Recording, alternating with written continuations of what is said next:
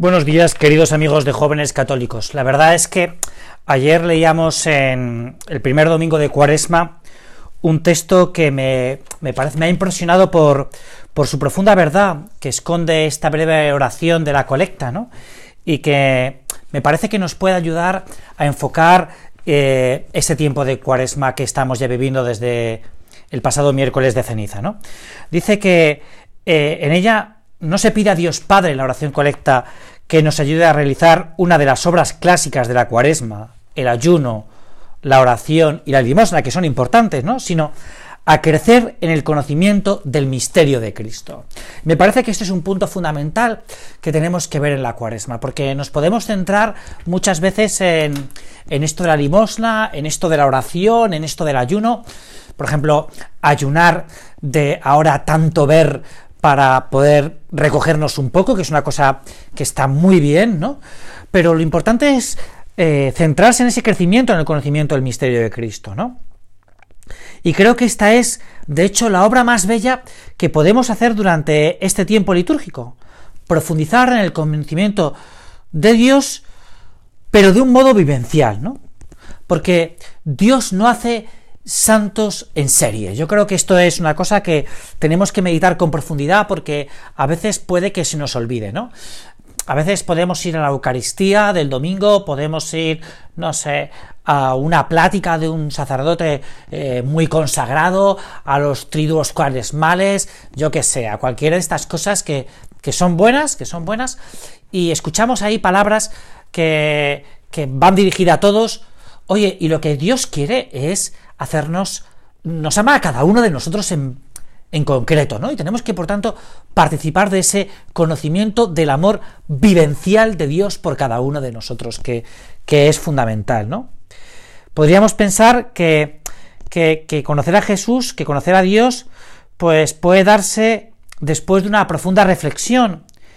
Y sin embargo, en el comienzo de la vida pública de Jesús, cuando es eh, pues nos da esa verdadera hermenéutica de, cómo debe ser ese conocimiento, ¿no? Porque cuando Jesús acaba de recibir el bautismo en el Jordán eh, y ha sido investido eh, con la vestidura mesiánica y recibe ese anuncio de pues de dar la buena noticia a los pobres, de sanar los corazones de los afligidos, de predicar el reino, Jesús no se apresura a hacer esas cosas. No se apresura a ir a predicar a los pobres, a sanar los corazones de los afligidos, a predicar el anuncio del reino. No coge y dice después del bautismo, bueno, pues nada, vamos, nos lanzamos a por esto, ¿no? Vamos, eh, tal, sino que cuenta que eh, obedeciendo los, los impulsos del Espíritu Santo, se retira al desierto antes de emprender esa aventura. Es decir, antes de conocer y anunciar a Dios, eh, o ese conocer y anunciar a Dios pasa por un paso previo, que es el trato con el Espíritu Santo, que como sabemos, impregna desde los inicios toda la vida y el anuncio de la Iglesia, ya que es el Espíritu Santo quien guía a la verdad completa. Es decir, eh, y esto yo creo que es lo primero que hace Jesús es escuchar al Espíritu Santo después de, de recibir pues la vestidura mesiánica, después de, empezar su vida pública, después de tener que lanzarse a evangelizar. Lo primero que hace es escuchar al Espíritu Santo que le lleva al desierto. Y esto es lo que pasa en la vida de la iglesia desde sus inicios, ¿no? Me tengo que ir yo para que venga Él, viene a decir Jesús en la oración sacerdotal. Me tengo que ir yo para que venga Él. Y es muy interesante no sé si me va a dar tiempo a llegar hasta el final, ¿no? Pero es muy interesante que, bueno, que esa verdad completa, vamos a pasar, vamos a ver primero la verdad completa. Esa verdad completa de la que, eh, de la que estamos hablando, ¿cuál es esa verdad? Pues el, el Papa Juan Pablo II responde a esa pregunta en su encíclica sobre el Espíritu Santo. Cuando se hace esa pregunta dice que la verdad completa es la cruz. La vía más corta para llegar a la cruz como dice Jacques Philippe, es la fidelidad a las inspiraciones del Espíritu Santo, porque es quien nos lo va a dar a conocer y quien nos va a enseñar a aceptarla. Es decir, la verdad completa está en la cruz, que eso tiene mucho que ver con lo que estamos hablando o para lo que nos estamos preparando en la cuaresma, para, ver, como decíamos al, al principio, el misterio de Cristo. Es decir, vamos a ponernos en la situación porque me, creo que esto nos va a ayudar un poco, ¿no? Vamos a ponernos en la situación del de, el momento del sábado santo, es un acontecimiento que vamos a tener que vivir cada uno de nosotros los cristianos, ¿no? Sábado santo. Están allí reunidos en el cenáculo después de la muerte de Jesús unos hombres con un corazón triste, amargado, con miedo, con miedo, con miedo a los judíos, con miedo a la verdad, con miedo a Dios. Con miedo a Dios, ¿no? Unos hombres que no han sido capaces de, ir al madero de la cruz. Al madero, a la verdad completa, como venimos diciendo. ¿Qué pasa? Que unos días después, después de que Jesús ha resucitado, después de que ha resucitado a través del Espíritu Santo, después de que, le, de que el Espíritu Santo ha llegado a la iglesia, diez de esos hombres son capaces de aceptar la cruz y de vivir el bautismo del martirio. Oye, ¿dónde está la diferencia? ¿Dónde está la diferencia en que unos hombres que habían tenido miedo a la cruz, el único que va a la cruz es el único que no sufre, qué casualidad, qué casualidad, que no sufre la gracia del martirio es San Juan? Diez de esos hombres, todos los hombres que no van a la cruz, luego pasan por el martirio. Oye, ¿qué ha pasado aquí? Pues mira, es muy sencillo. Es que ha venido el Espíritu Santo sobre ellos. Ha venido el consolador, el amor, el abogado, y ha llegado sobre el corazón de esos hombres, y eso que era la amargura, la amargura de la pérdida de Jesús, pues se ha convertido en la dicha de haber recibido en sus corazones a través del Espíritu Santo el ser otros Cristos, el mismo Cristo.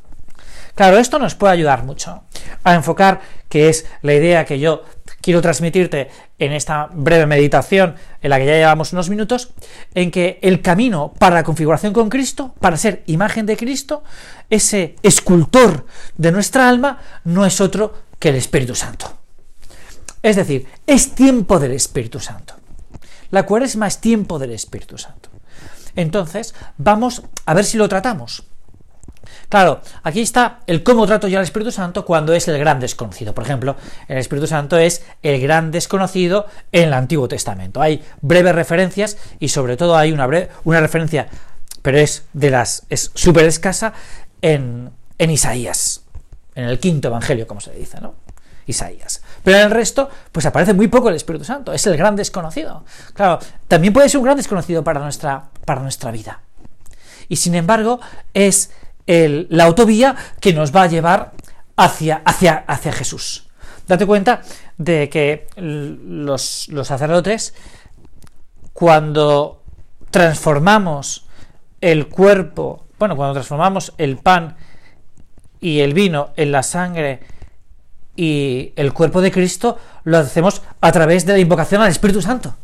A través de la invocación al Espíritu Santo. Es el Espíritu Santo al que invocamos el epíclesis de la misa, en el, que al final convierte el pan y el vino en el cuerpo y la sangre de Jesucristo. No es por una fuerza del sacerdote que en sí mismo. No, el sacerdote no es un mago. Es un mago. El sacerdote lo que hace es invocar al Espíritu Santo, que es el que puede hacer eso, ¿no? Es decir, es tiempo del Espíritu Santo. Y esto nos tenemos, nos lo tenemos que, lo tenemos que creer, pero sobre todo, como te decía al principio, lo tenemos que vivir. Tenemos que vivir en el Espíritu Santo. Y esto es un gran, este es un gran descubrimiento para cada uno de nosotros, ¿eh? el descubrir al Espíritu Santo en nuestra vida. Claro, aquí ya va a venir la pregunta de siempre, que es ¿cómo lo trato? ¿Cómo trato al Espíritu Santo? ¿Cómo trato al Espíritu Santo? Bueno, pues el Espíritu Santo, sus canales, sus canales, por supuesto, son sus canales, por supuesto, son los sacramentos, ¿no? Pero sus canales también están en la oración y en la dirección espiritual. Por tanto, eh, yo te animaría a que en este tiempo litúrgico de la cuaresma cuides con especial cariño, pues, esos dos medios. Tu vida de oración, que en parte es una de las prácticas, de las grandes prácticas cuaresmales, tu vida de oración, de recogimiento, de y tu dirección espiritual. Esto yo creo que pueden ser, eh, si eh, cómo se pueden concretizar ese trato con el Espíritu Santo. Y dentro de la oración, pues que tú invoques al Espíritu Santo cuando empieces tus ratos de oración. Ven Espíritu Santo, enciende mi entendimiento, ilumina mi inteligencia. Bueno, pues puedes hacerlo a través de los dones del Espíritu Santo, sabiendo los grandes frutos que el Espíritu Santo pueden producir en tu alma, que están muy bien recogidos en el Catecismo de la Iglesia Católica, por ejemplo, ¿no? Bueno, pues es tiempo del Espíritu Santo y con esto yo quería terminar. Quería terminar recordando que, la gran obra del Espíritu Santo, el esposo de María, es el mismo Cristo que es encarnado en su seno. Qué bonito es esto, ¿no? Qué bonito es ver cómo el Espíritu Santo, pues es quien al final, pues hace esta obra maravillosa que es la encarnación del Verbo en el seno de María. Pues vamos a pedir a la Virgen Santísima, ahora en el final de esta meditación, que nosotros tengamos que nosotros a través suya, pues seamos muy amigos de su esposo, muy amigos de su esposo, muy amigos del Espíritu Santo. Esto también puede ser una luz que tú puedes, de la cual te puedes aprovechar para que, para ese trato con el Espíritu Santo. Voy a ser muy amigo del esposo de María y eso te lo puede facilitar el camino para que tú te adentres en ese misterio a veces desconocido que es el trato con el Espíritu Santo, que tantas veces parece que está oculto, pero realmente es el santificador, el que vive en nuestra alma y el que quiere que nos configuremos con Cristo Jesús. Muchas gracias y hasta la semana que viene.